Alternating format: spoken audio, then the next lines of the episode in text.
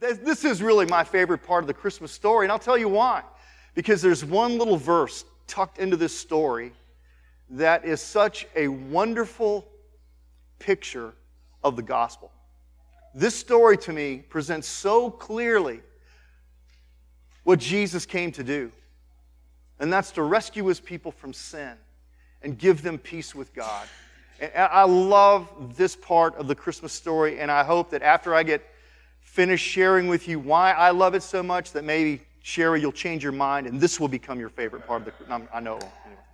Anyway, this is my favorite scene. You'll uh, find it in Luke chapter 2. We're just going to read uh, about seven verses, 8 through 14. And it's the scene in the Christmas story where the angels appear to a group of shepherds to announce the birth of Christ. And it is, I think, the scene that takes us right to the heart of the Christmas story. And the heart of the Christmas story is the gospel. The heart of every story in the Word of God is the gospel, especially this story. And the gospel is the good news that is that Jesus Christ has come to bring peace between God and man. How many of you know that if, if you don't have Jesus reigning and ruling in your heart, you're at war with God? And that's a war you're not going to win. You want God as your enemy? Reject Jesus. You want God as your friend? Embrace Jesus. No Jesus, no peace, they say, right? No Jesus, no peace. No Jesus, K N O W, Jesus. No peace, K N O W, peace. Let's, let's read this passage of Scripture. We'll get right into it. And there were shepherds living out in the fields nearby, keeping watch over their flocks at night. An angel of the Lord appeared to them, and the glory of the Lord shone round about them. I just went into the King James. Just, just like that, because I've heard it so often. Let me back up. And the glory of the, Lord, of the Lord shone around them, and they were terrified. But the angel said to them, Do not be afraid. I bring you good news. Good news. That will cause great joy for all the people. Today, in the town of David, a Savior has been born to you. He is the Messiah, the Lord. This will be a sign to you you will find a baby wrapped in cloths and lying in a manger. And suddenly, a great company of the heavenly host appeared with the angel, praising God and saying, Glory to God in the highest heaven, and on earth peace to those on whom his favor rests. Let's bow our heads and pray for just a moment. We'll get into it. Jesus, we love you so much. We thank you for the tremendous opportunity, the privilege that you've given us to be here together in your presence. Thank you for your word and the story that brings such life and light to our hearts. And I pray today, God, that you would get me out of your way and just, just use me as a tool today.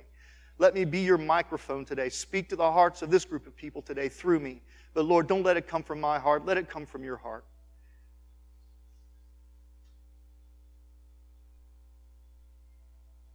Glorify yourself in this room. Glorify yourself among this group of people. Help us to see Jesus exalted to the highest place.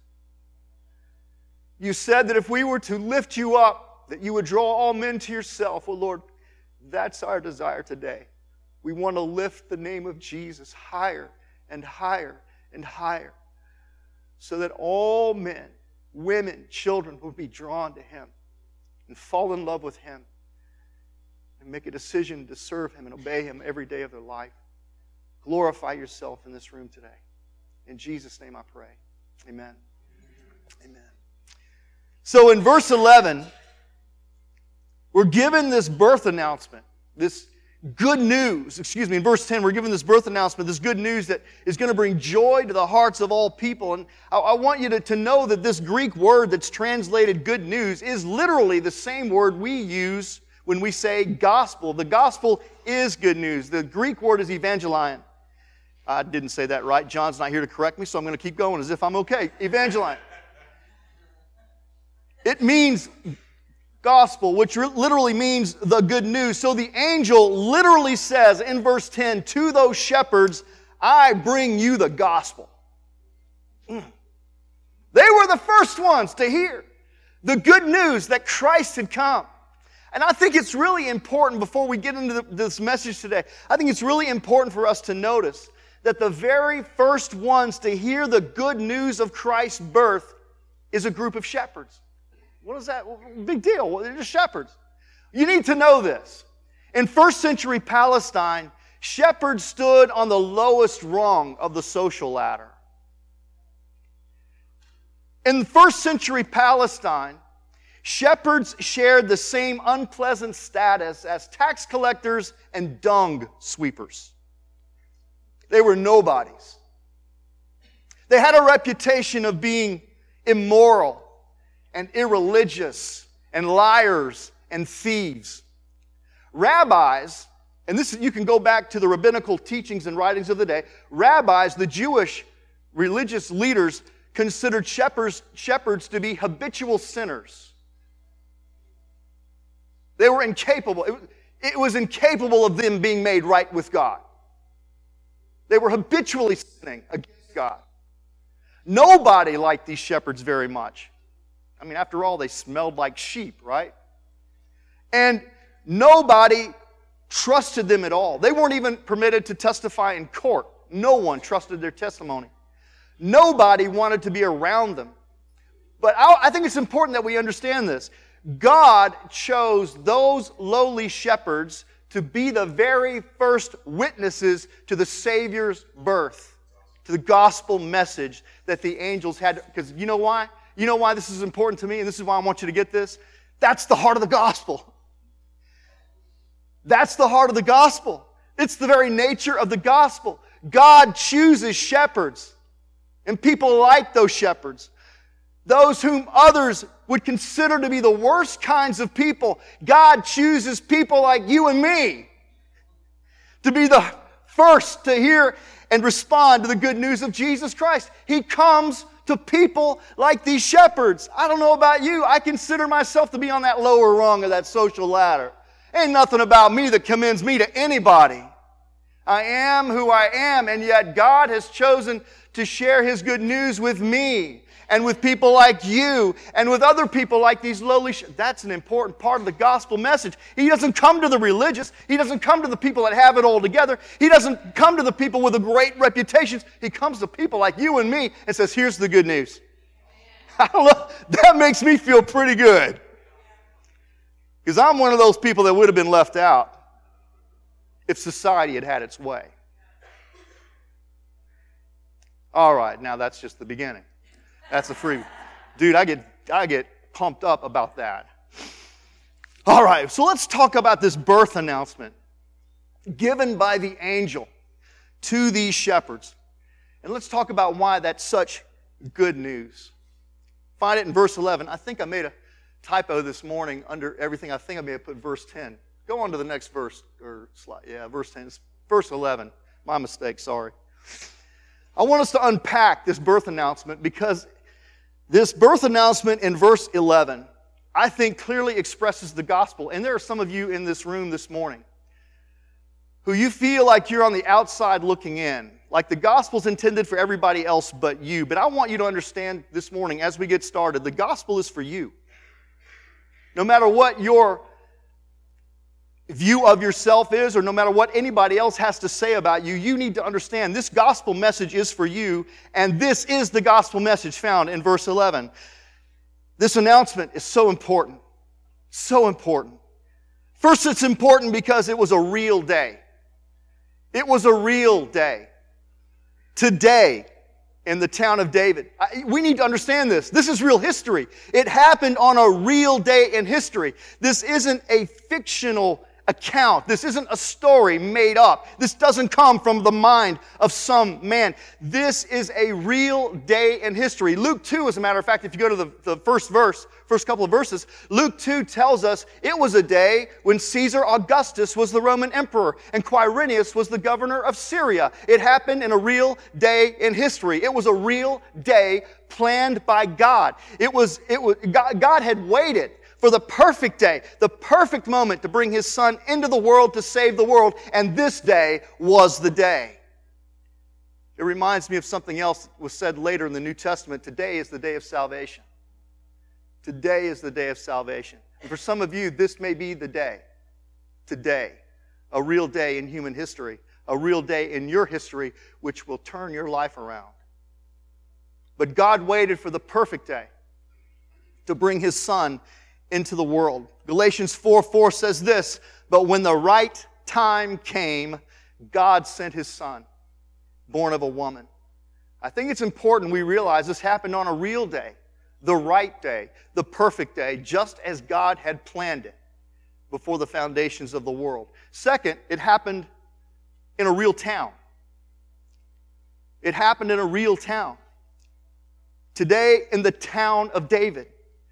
The town of David is a real place on the world map.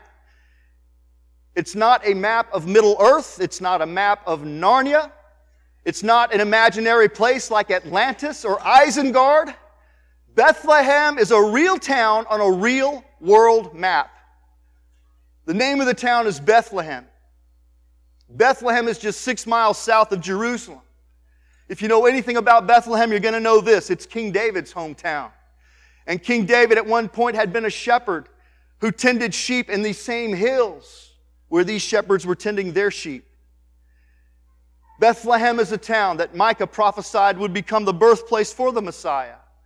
In Matthew 5, verse 2, Micah prophesies and says, But you, Bethlehem Ephrathah, though you are small among the clans of Judah, out of you will come for me one who will be ruler over Israel, whose origins are from of old, from ancient times.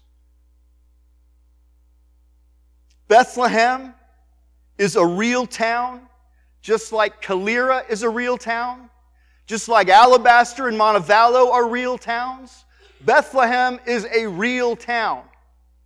The birth, this, this is where I'm headed with this, because you've got to understand it. This isn't a child's fairy tale. This isn't mythology. This is not a legend passed down through time. This is an actual historical event that happened in a real place to real people at a real and specific time. This isn't a figment of imagination. It's an actual historical event. And in this event, God inserts himself into our world history so that he can bring peace to you and to me and to God. Oh, we, we got to get this, y'all. There are too many people walking around thinking somehow that the Bible is just a compilation of fairy tales. No, it's not. It's the story of God's relentless pursuit to bring mankind back into relationship with Him. And this is the hinge upon which everything swings the incarnation of Christ Jesus into the world. Everything changed at this moment. Just like everything can change in one moment in your life. Third, the baby is the Savior. The baby born in that stable, lying in that manger, to those real people in that real town, that baby is the Savior. If you've ever sinned against God, like I have, and if you have ever known the guilt that comes from it and the shame that often follows from your sin, then you know how much you need a Savior.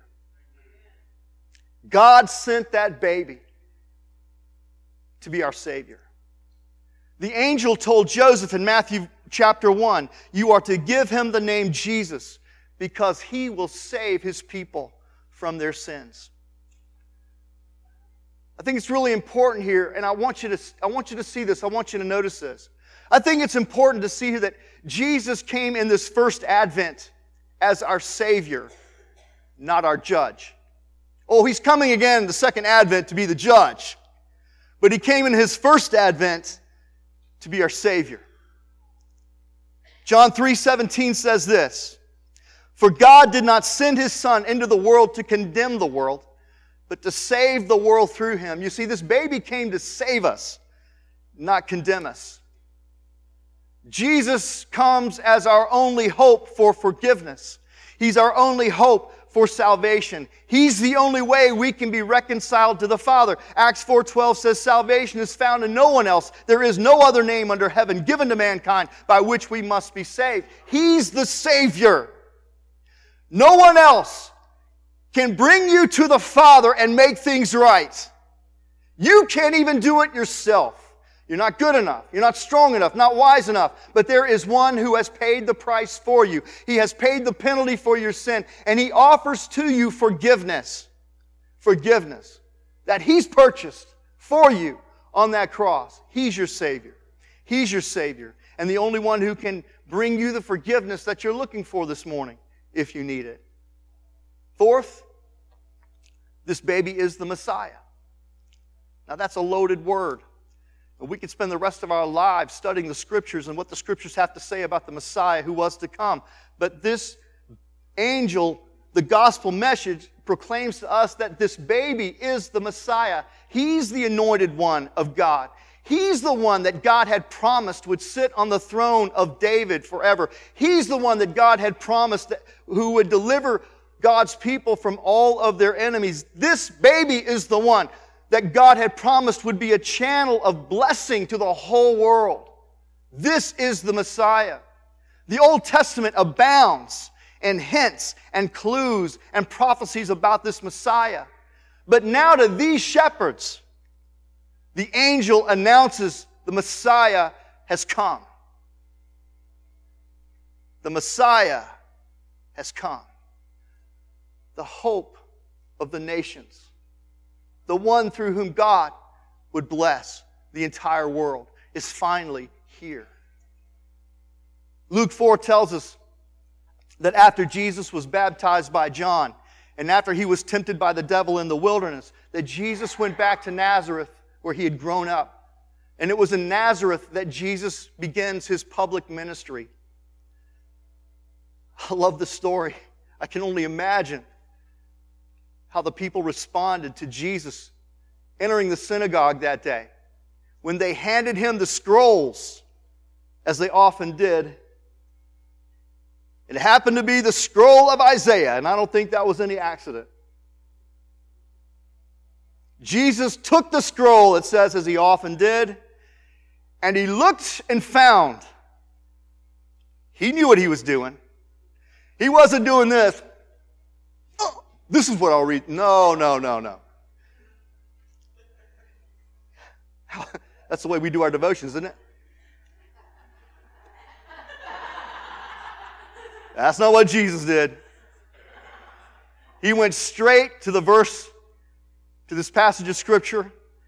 And I want you to, th- this is something you could go home, and I wish you would, and meditate on it because this is who the Messiah is. This is who Jesus came to be.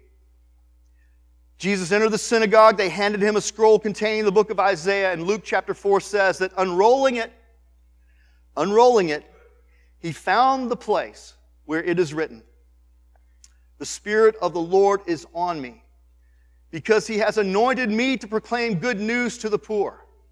He has sent me to proclaim freedom for the prisoners and recovery of sight for the blind, to set the oppressed free to proclaim the year of the Lord's favor. Then he rolled up the scroll, gave it back to the attendant, and sat down.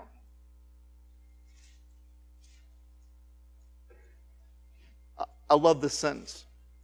The eyes of everyone in the synagogue were fastened on him. He began by saying to them, Today, the scripture is fulfilled in your eyes.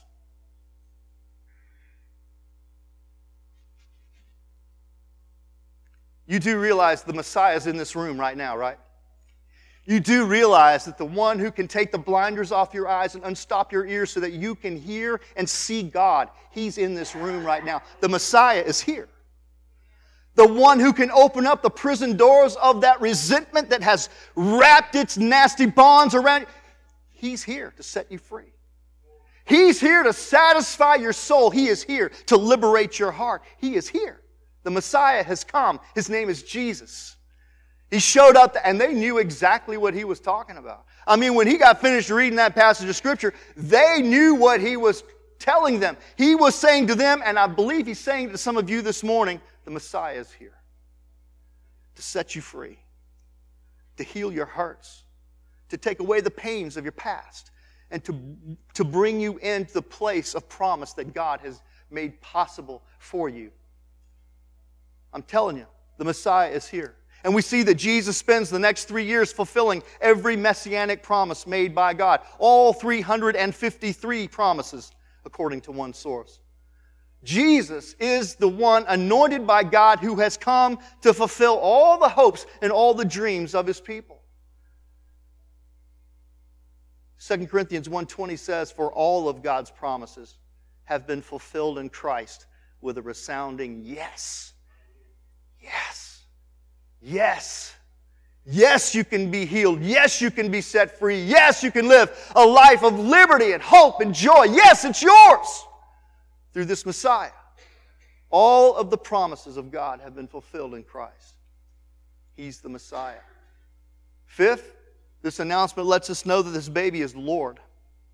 This baby is Lord. Today in the town of David, a Savior has been born to you. He is the Messiah, the Lord. That's another loaded word, packed with meaning.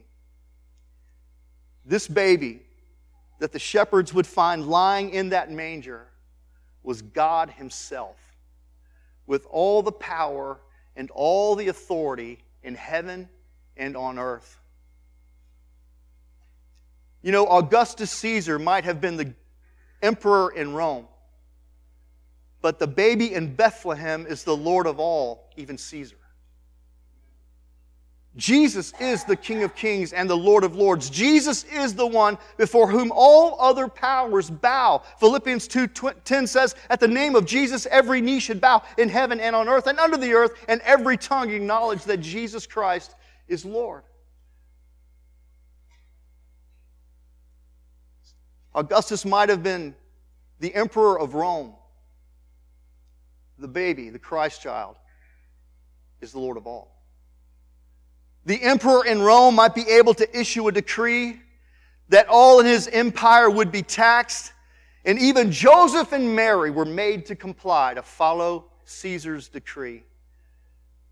But listen to me. Listen, this is really important you get this one day. One day, the baby would issue a decree of his own, and that decree would echo down through eternity. All who obey his decree would be forgiven and enjoy friendship with God forever. Listen to what his decree is. John chapter 5. I tell you the truth, Jesus says. Those who listen to my message and believe in God who sent me have eternal life. Now that's, that's a decree I want to hear and I want to obey. The King of Kings has spoken. And what he says is if you will listen to his message and if you will trust in God, believe in God, he who sent me. You'll have eternal life. But it's this next part of the birth announcement that means the world to me.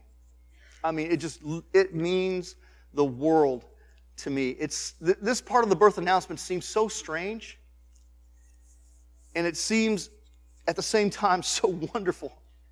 And to me it's the best part of all. The sixth part of this message, this gospel message the angel brings, is that the baby is to you. The baby is to you and to me and to people like you and me.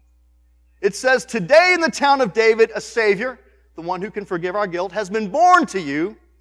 He is the Messiah, that, the one that can fulfill all of your dreams. He is the Lord. He's your King who can, who can uh, protect you and watch over you. He has been born to you. Now, I don't know about you, but I would expect a birth announcement to say that the baby was born to Mary. Or the baby was born to Joseph and Mary. But no, no, no. That baby was born to you. To you. Born to you and to me. And people like these lowly shepherds who first heard this birth announcement, born to people who have no right or reason to expect anything from God, born to people who have done nothing to deserve His gift or earn His favor, born to people like you and me who feel estranged from God, who feel separated from Him because of their backgrounds and status and lifestyles. This baby has been born to you and to me. Do you get the implications of that? It means that everyone everyone has a chance. Acts 4:12 says everyone who calls on the name of this baby the Lord will be saved. It's not a promise to the religious, to the rich, to the powerful. It's a promise to people like those shepherds who first heard the news who had no merit, they've not earned the favor of God, people like you and me. Everyone. I mean, this is the essence of the gospel. This one announcement gives us the essence of the gospel. And the essence of the gospel is this Jesus is a gift of God's grace to people like you and me. People like you and me who have sinned against God and need a Savior to take away our guilt. A gift of God's grace to people like you and me who need a Messiah to fulfill our hopes and satisfy our souls. A gift of God's grace to people like you and me who need a Lord, we need a King to defeat all of our enemies and keep us safe and secure forever. This baby is born to people like you and me. I love this scene in the Nativity story. I love this scene where the angels appear to the shepherds because it tells me the gospel.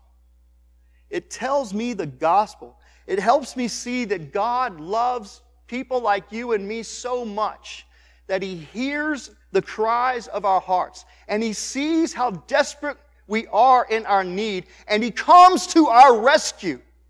He inserts Himself into our personal histories to turn our lives upside down and make them right again. He sent Jesus, His Son, to be our Savior. He sent Jesus, his son, to be our Messiah, to be our Lord, not because of who we are, but because of who he is.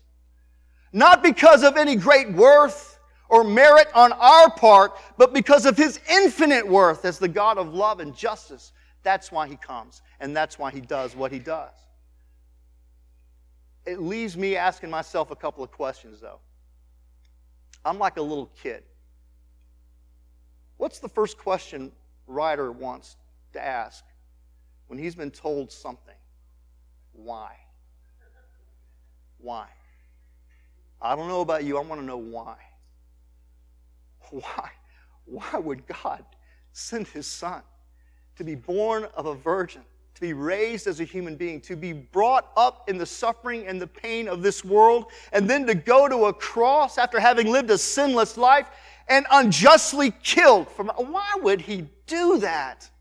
Why? I, have got to ask myself, why? Why? Why? The angels sing us the message why. The angels in their song give us the reasons why God is willing to do this for us. Two reasons. Reason number one, and it's always reason number one why God does anything, He does it for His glory. He does it for His glory. Whatever God does, He does it for His glory. Verses 13 and 14 say, Suddenly a great company of the heavenly host appeared with the angel, praising God and saying, What? Glory to God in the highest. God sent Jesus so that he might receive glory. And we, as we follow the rest of the story, we see that through the life and death of Jesus and his resurrection and ascension that Jesus will glorify God and all of God's attributes. Jesus will live and die and be raised again in such a way that, that it will bring glory to God. God's justice, God's holiness, God's mercy, God's wisdom, God's love, they will never be seen more clearly than in the life, the death, and the resurrection of Jesus Christ. God came to show us how gloriously, how gloriously wonderful God is. You want to know God? You want to know who God is? You want to know why God does what He does? You look at Jesus and He will show you. He will show you. 2 Corinthians 4 6, I love this little verse. It says, For God who said, Let there be light in the darkness, has made his light shine in our hearts so we could what? Know the glory of God that is seen in the face of Jesus Christ. God sent Jesus to reveal to us his glory, his holiness, his justice, his love, his kindness, his power. The second reason and this is where it gets personal. The second reason is God sent Jesus to us so we could have peace. I don't know about you right now. I think that's the greatest need on this planet is peace. I know so few people who are at peace with themselves. They're always in a struggle, an internal struggle of some kind. They do what they don't want to do. They don't do what they. You get me? You feel me on that? I know very few people who are comfortable in their own skin, who, when they lay their head down at night, can go to sleep resting in the knowledge that everything's good. I know very few people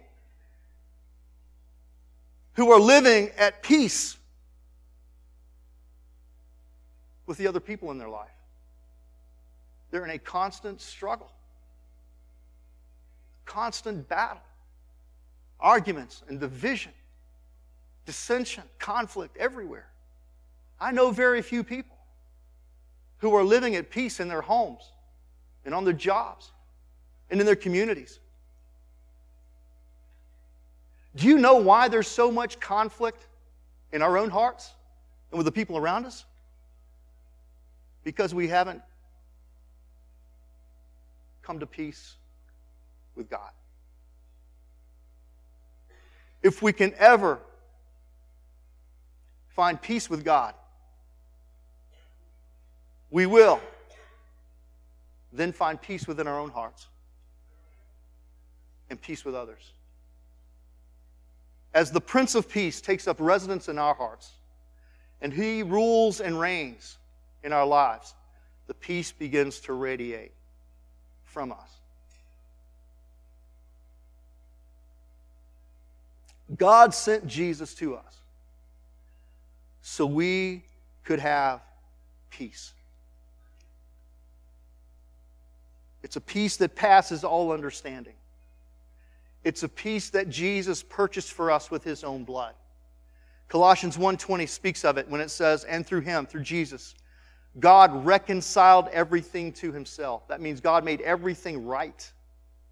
He made peace with everything in heaven and on earth by means of Christ's blood on the cross.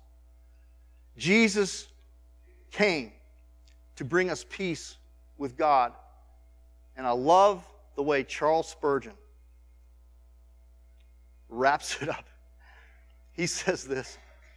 He says, The swaddling band with which Jesus was wrapped up was the white flag of peace. And that manger where the place was the place where the treaty was signed.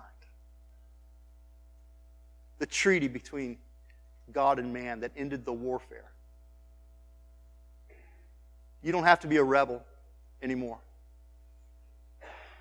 You don't have to be counted among the enemies of God anymore. Jesus' blood.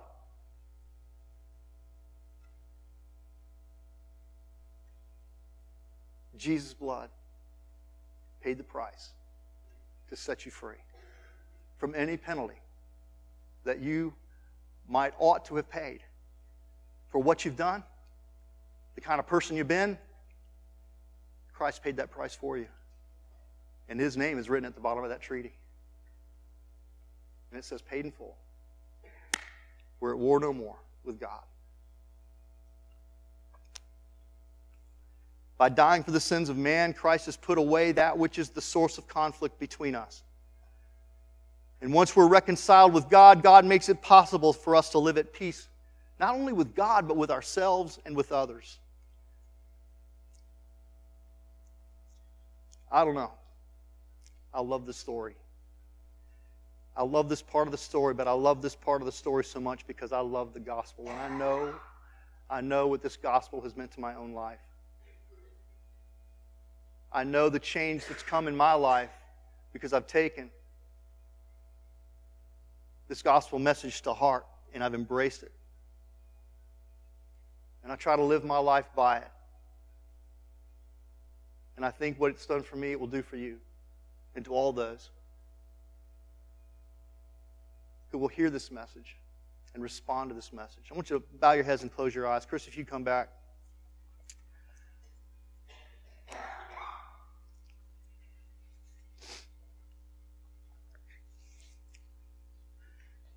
The angel song. For just, just a minute, I want you to think about this.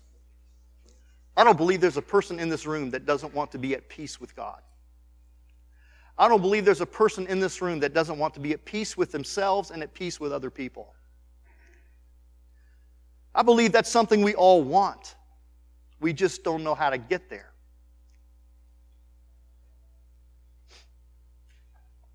We get there by trusting the gospel message.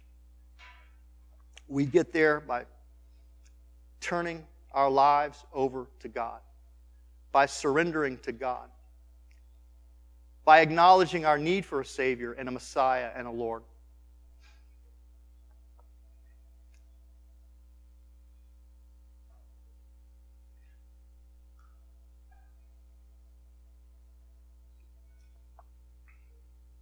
If you're asking yourself the question this morning, how do I receive peace with God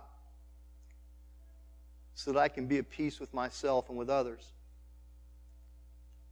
How can I receive peace with God? I know that Jesus died to make it available. What do I need to do? What do I need to do to sign my name to that treaty and live at peace with God? The angel sang, On earth, peace to those on whom his favor rests. See, this peace isn't extended to everyone. This peace is only extended to those upon whom God's favor rests. Well, how do you find favor with God, Mark? How do you find favor with God? I've got such a heavy baggage of bad deeds and stupid mistakes. How? How? Hebrews 6:11 tells us how we can find favor with God. Hebrews 6:11 says this, but without faith it's impossible to please him. The way to find favor with God is simply to take him at his word, trust him, put your life in his hands and obey him.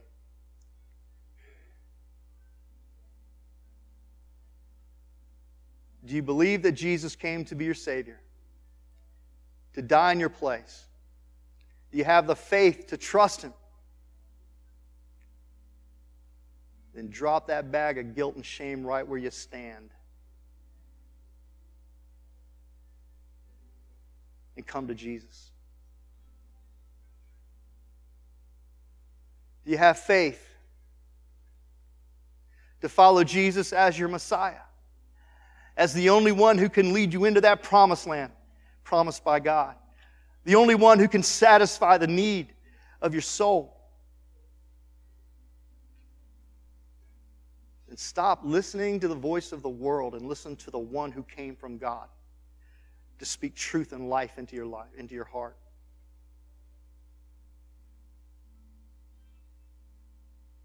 That's the kind of faith that pleases God.